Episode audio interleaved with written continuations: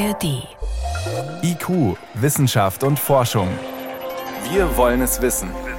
Ein Podcast von Bayern 2 in der ARD Audiothek. Hier ist Stefan Geier und ich frage jetzt mal, weil ich selber nicht drauf gekommen bin, welcher Stoff ist wertvoll, zerfließt, wenn er warm wird, zerbröckelt, wenn er kalt ist und stinkt. Also zerfließt, wenn er warm ist, zerbröckelt, wenn er kalt wird und stinkt. Ich habe es wie gesagt nicht erraten. Es geht um Naturkautschuk. Auf den schauen wir heute mal genauer. Wir brauchen nämlich eine Menge davon. 29 Millionen Tonnen Kautschuk jedes Jahr werden produziert und ungefähr die Hälfte davon ist Naturkautschuk. Und ja, wenn er verarbeitet ist, dann stinkt er Gott sei Dank nicht mehr. Das klingt doch eigentlich gut, so ein Naturprodukt, Naturkautschuk. Das meiste davon wird übrigens in Südostasien aus den Kautschukbäumen geerntet. Aber offenbar schlummert in dieser Kautschukproduktion ein Problem, das in dem Ausmaß bislang niemand am Schirm gehabt hat. Bevor wir uns das gleich genauer anschauen, erstmal das Erste, an was ich beim Thema Kautschuk gedacht habe, waren Autoreifen. Oder, Johannes Rostäuscher? Die Assoziation ist völlig berechtigt. Mehr als 70 Prozent, fast drei Viertel des importierten Naturkautschuks werden für Auto- und Lkw-Reifen verbraucht. Das sind in absoluten Zahlen und laut Herstellerverband 150.000 Tonnen pro Jahr. Allerdings in keinem Reifen ist nur Naturkautschuk drin. Ganz grob, ungefähr die Hälfte ist synthetischer, also Kautschuk auf Erdölbasis. Übrigens in den komplexesten Zusammensetzungen. Ein Reifen besteht laut Herstellern aus ungefähr zehn verschiedenen Mischungen aus verschiedenen Kautschukwarianten. Am meisten Naturkautschuk enthalten Lkw-Reifen, weil sie dadurch unter anderem langlebiger sind. Was gibt's noch? Weiterhin Autoindustrie, Dichtungen, Dämpfungen. Man kann es sich vorstellen, das meiste, was nach Gummi ausschaut, besteht auch zumindest zum Teil aus Naturkautschuk. Böden, zum Beispiel in Schulen oder Krankenhäusern mit und ohne Noppen, Medizintechnik, Schläuche, Handschuhe, Schnuller, Matratzen, allerdings nur die aus Latex. Auch viel Bekleidung, Gummistiefel, Regenmäntel, Latexanzüge für alle möglichen Verwendungszwecke. Und damit wären wir, es muss ja kommen, beim berühmten Kondom, fast immer aus Latex, also einer Form des Naturkautschuks.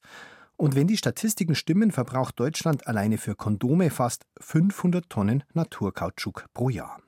Und es geht noch weiter. Das Innere von Tennis oder Handbällen, besonders hier ist Naturkautschuk gefragt. Schreibwaren, Papierbindemittel, Dokumenten, echte Tinte, Kosmetik, und tatsächlich auch Kaugummi, aber nur der aus dem Bioladen. Der klassische enthält vereinfacht gesagt Kunststoff. Alles in allem verbraucht Deutschland nach Auskunft der Branchenverbände etwas mehr als 200.000 Tonnen Naturkautschuk pro Jahr. Also steckt doch in einigen Produkten drin der Kautschuk. Und klar, gerade der Naturkautschuk ist ein sehr praktisches Material, ja, vor allem weil er sehr elastisch ist. Das ist bis heute technisch eigentlich unerreicht. Und wir brauchen auch immer mehr. Das heißt, mehr Kautschukplantagen werden angepflanzt. Dafür wird Regenwald abgeholzt. Wichtige Lebensräume werden dafür platt gemacht. Das kennen wir auch bei vielen anderen Massenproduktionen. Aber wie sehr die Kautschukproduktion in die Natur eingreift, das ist jetzt erstmals in einer Studie wirklich umfassend untersucht worden. Ergebnis offenbar viel mehr als bislang gedacht.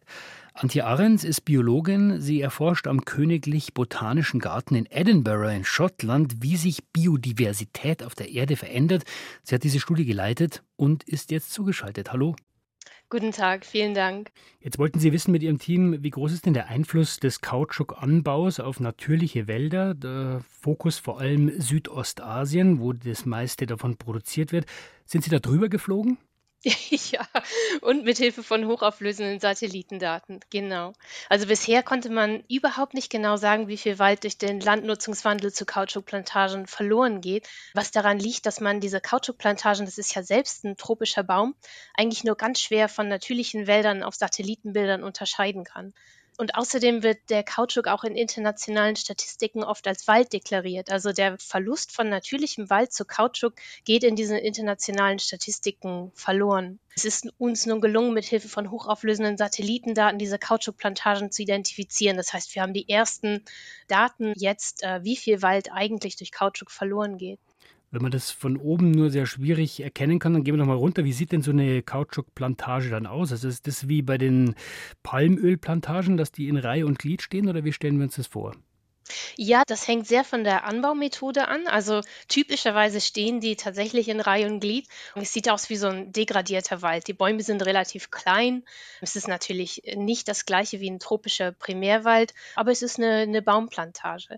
Und man kann den Kautschuk, was besonders ist, eben auch anders anpflanzen. Also man kann zum Beispiel den Pestizideinsatz reduzieren und Streifen zwischen den Bäumen freilassen, sodass sich natürlicher Wald regenerieren kann. Also sogenannte Jungle Kautschuk zum Beispiel kann auch durchaus eher wie ein natürlicher Wald aussehen.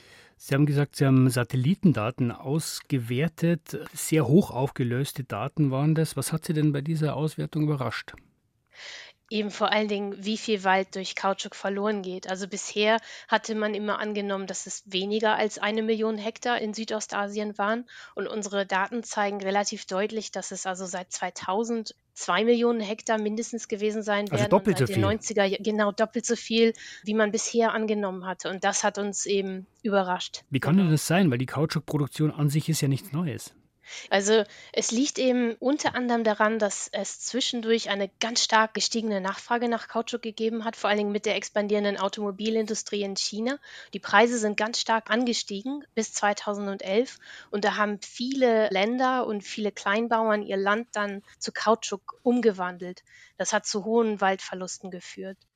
Jetzt ist das an sich ja nichts Neues für uns, dass Wald abgeholzt wird für Rohstoffe. Also wir kennen das von Rindfleisch über Soja, Kakao, Kaffee und so weiter. Was ist denn genau der Einfluss beim Kautschuk? Also wird wirklich der Wald platt gemacht und Kautschukbäume angepflanzt? Ja, genau. Also ganz wie bei den anderen Rohstoffen auch. Der Wald wird überwiegend dann auch abgebrannt, weil Kautschuk eben sehr pilzanfällig ist und weil man, wenn man den Wald nur abholzt, in diesen bestehenden Baumstümpfen, die dann noch bleiben, ist eine große Gefahr, dass sich da Pilzsporen ansiedeln. Das heißt, äh, typischerweise wird der Wald dann abgebrannt und dann werden diese Kautschukbäume gepflanzt. Die brauchen ungefähr sieben Jahre, bis sie eine bestimmte Größe erreicht haben und dann gezapft werden können. Jetzt haben wir gehört, wir brauchen weltweit produzieren wir oder verarbeiten wir ungefähr 30 Millionen Tonnen Kautschuk. Die Hälfte davon ist eben dieser Naturkautschuk. Welche Alternativen haben wir denn? Ja, es ist eine gute Frage. Vielleicht ist es noch ganz wichtig zu sagen, ähm, dass unsere Forschung nicht unbedingt bedeutet, dass man Kautschuk nun als Rohstoff verdammen sollte und unbedingt Alternativen braucht. Es braucht einfach nachhaltigere Ansätze im Kautschukanbau. Denn wenn die Bedingungen stimmen, dann kann das durchaus ein positiver Rohstoff sein. Denn die synthetischen Alternativen werden ja aus Rohöl hergestellt und Auch das ist besser. deutlich klimaschädlicher, genau. Insofern ist, ist Kautschuk eigentlich als Rohstoff in, in der Form nicht zu verdammen und 85 Prozent werden von Kleinbauern hergestellt und kann eben dann auch unter bestimmten Bedingungen ein nachhaltiges Einkommen für Kleinbauern bieten. Dann schauen wir doch ähm, mal genauer drauf. Also wie müsste man es denn genau anbauen? Sie haben schon gesagt, man kann auf den Einsatz von Insektiziden verzichten. Was noch? Man kann vor allen Dingen auch, es gibt eben auch viele soziale Probleme im Kautschukanbau, zum Beispiel großräumige Landenteignungen in Ländern wie Kambodscha zum Beispiel und äh, sehr unfaire Preise für Kleinbauern. Der Kautschukpreis ist global momentan sehr gering, bewegt sich ungefähr zwischen 1 und 2 Dollar pro Kilogramm. Das ist oft für die Kleinbauern äh, kein besonders gutes Einkommen und der Preis unterliegt auch starken Schwankungen. Also was man zum Beispiel machen kann, ist, dass man diese Kleinbauern in Kooperativen organisiert, damit die dann gemeinsam einen besseren Preis aushandeln können und man nicht sechs Millionen Kleinbauern hat, die alle gegeneinander konkurrieren um den möglichst billigen Preis. Und dann diese Kleinbauern auch berät und dabei unterstützt, dass sie den Pestizideinsatz eben adäquat gestalten. Also ganz ohne Pestizide kommt man oft nicht aus, weil die Pflanze so pilzanfällig ist. Aber der Pestizideinsatz kann deutlich reduziert werden. Und man müsste eben darauf achten, dass diese Bauern nicht noch mehr Wald dann abholzen und den Kautschuk auch nicht in Gebieten pflanzen, die global von Bedeutung sind für den Schutz von Artenvielfalt. Aber wenn das so gestaltet werden kann, dann ist es eigentlich ein positiver Rohstoff. Und das macht der Forest Stewardship Council vor. Die zertifizieren Kautschuk, der bestimmten Kriterien entspricht. Und das zeigt eben, dass das eigentlich ein, auch ein positiver Rohstoff sein kann.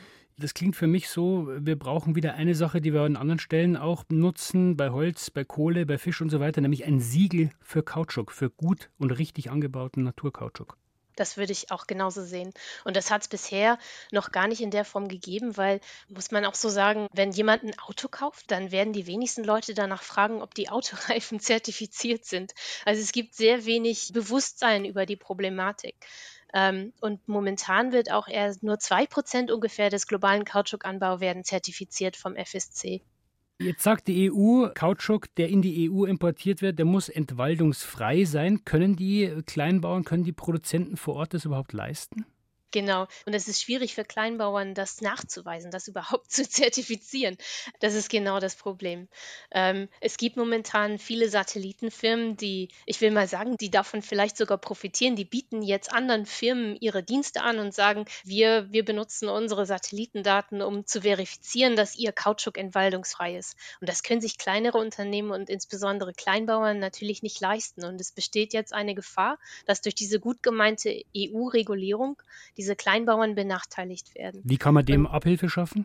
Genau deswegen arbeiten wir jetzt viel mit lokalen Partnern und dem Forest Stewardship Council zusammen, um dafür zu sorgen, dass unsere Karten, die ja für diese Verifizierung auch benutzt werden können, ganz breit verfügbar sind. Wir entwickeln Apps zum Beispiel und arbeiten jetzt auch mit Kleinbauern, um zu gucken, funktioniert das, passt das mit den Daten so, können die mit den Daten so arbeiten und können die so diese Dokumente erstellen, kostenfrei, die in Zukunft benötigt werden. Also ich fasse zum Schluss nochmal zusammen. Wir wollen jetzt keinen Wald abholzen, um Naturkautschuk zu gewinnen. Wir wollen kein Erdöl für synthetischen Kautschuk verbrauchen. Wir brauchen aber trotzdem immer mehr. Frau Ahrens, wie würden Sie es machen? Also zunächst würde ich darauf achten, dass das Kautschuk zertifiziert wird. Und es ist natürlich auch so, dass der Treiber dieses Kautschukanbaus ist eben vor allen Dingen die Automobil- und die Transportindustrie. Da werden 70 Prozent ähm, verwendet. Dass man zunehmend darauf verzichtet, eben immer ein eigenes Auto haben zu müssen, sondern mehr umgestellt wird verkehrstechnisch auf öffentliche Verkehrsmittel oder auf Carsharing. Das ist ja aus vielerlei Hinsicht äh, wäre das begrüßenswert. Obwohl man auch dazu sagen muss, dass die Hauptkautschuknachfrage momentan aus China kommt, wo natürlich gerade erst jetzt so diese Umstellung stattfindet stattfindet darauf, dass jeder jetzt ein Auto hat. Also das ist auch teilweise aus unserer Sicht dann schwer zu kontrollieren. Aber natürlich eine Umstellung auf öffentlichen Transport wäre begrüßenswert. Okay, also wir brauchen viel Kautschuk, vor allem Naturkautschuk. Wir machen bei der Produktion mehr Wald kaputt als bislang gedacht. Die Alternativen sind rar, aber es wäre möglich, diesen Kautschuk durchaus so anzubauen, dass es auch die Produktion steigen könnte, sagt Antje Ahrens. Sie ist Biologin am Königlich Botanischen Garten in Edinburgh in Schottland und sie hat diese Studie geleitet, die herausgefunden hat, dass viel mehr Wald kaputt geht als bislang gedacht. Ich danke Ihnen für dieses Gespräch, Frau Arenz. Vielen Dank. Den Link zur Studie packen wir euch natürlich in die Show Notes und auch einen Link, wo ihr mehr hören könnt über die Geschichte der Kautschukproduktion und wie man am Ende des 19. Jahrhunderts ein Vermögen machen konnte mit Kautschuk. Mehr vom IQ-Team gibt es dann morgen wieder. Stefan Geier war heute im Studio.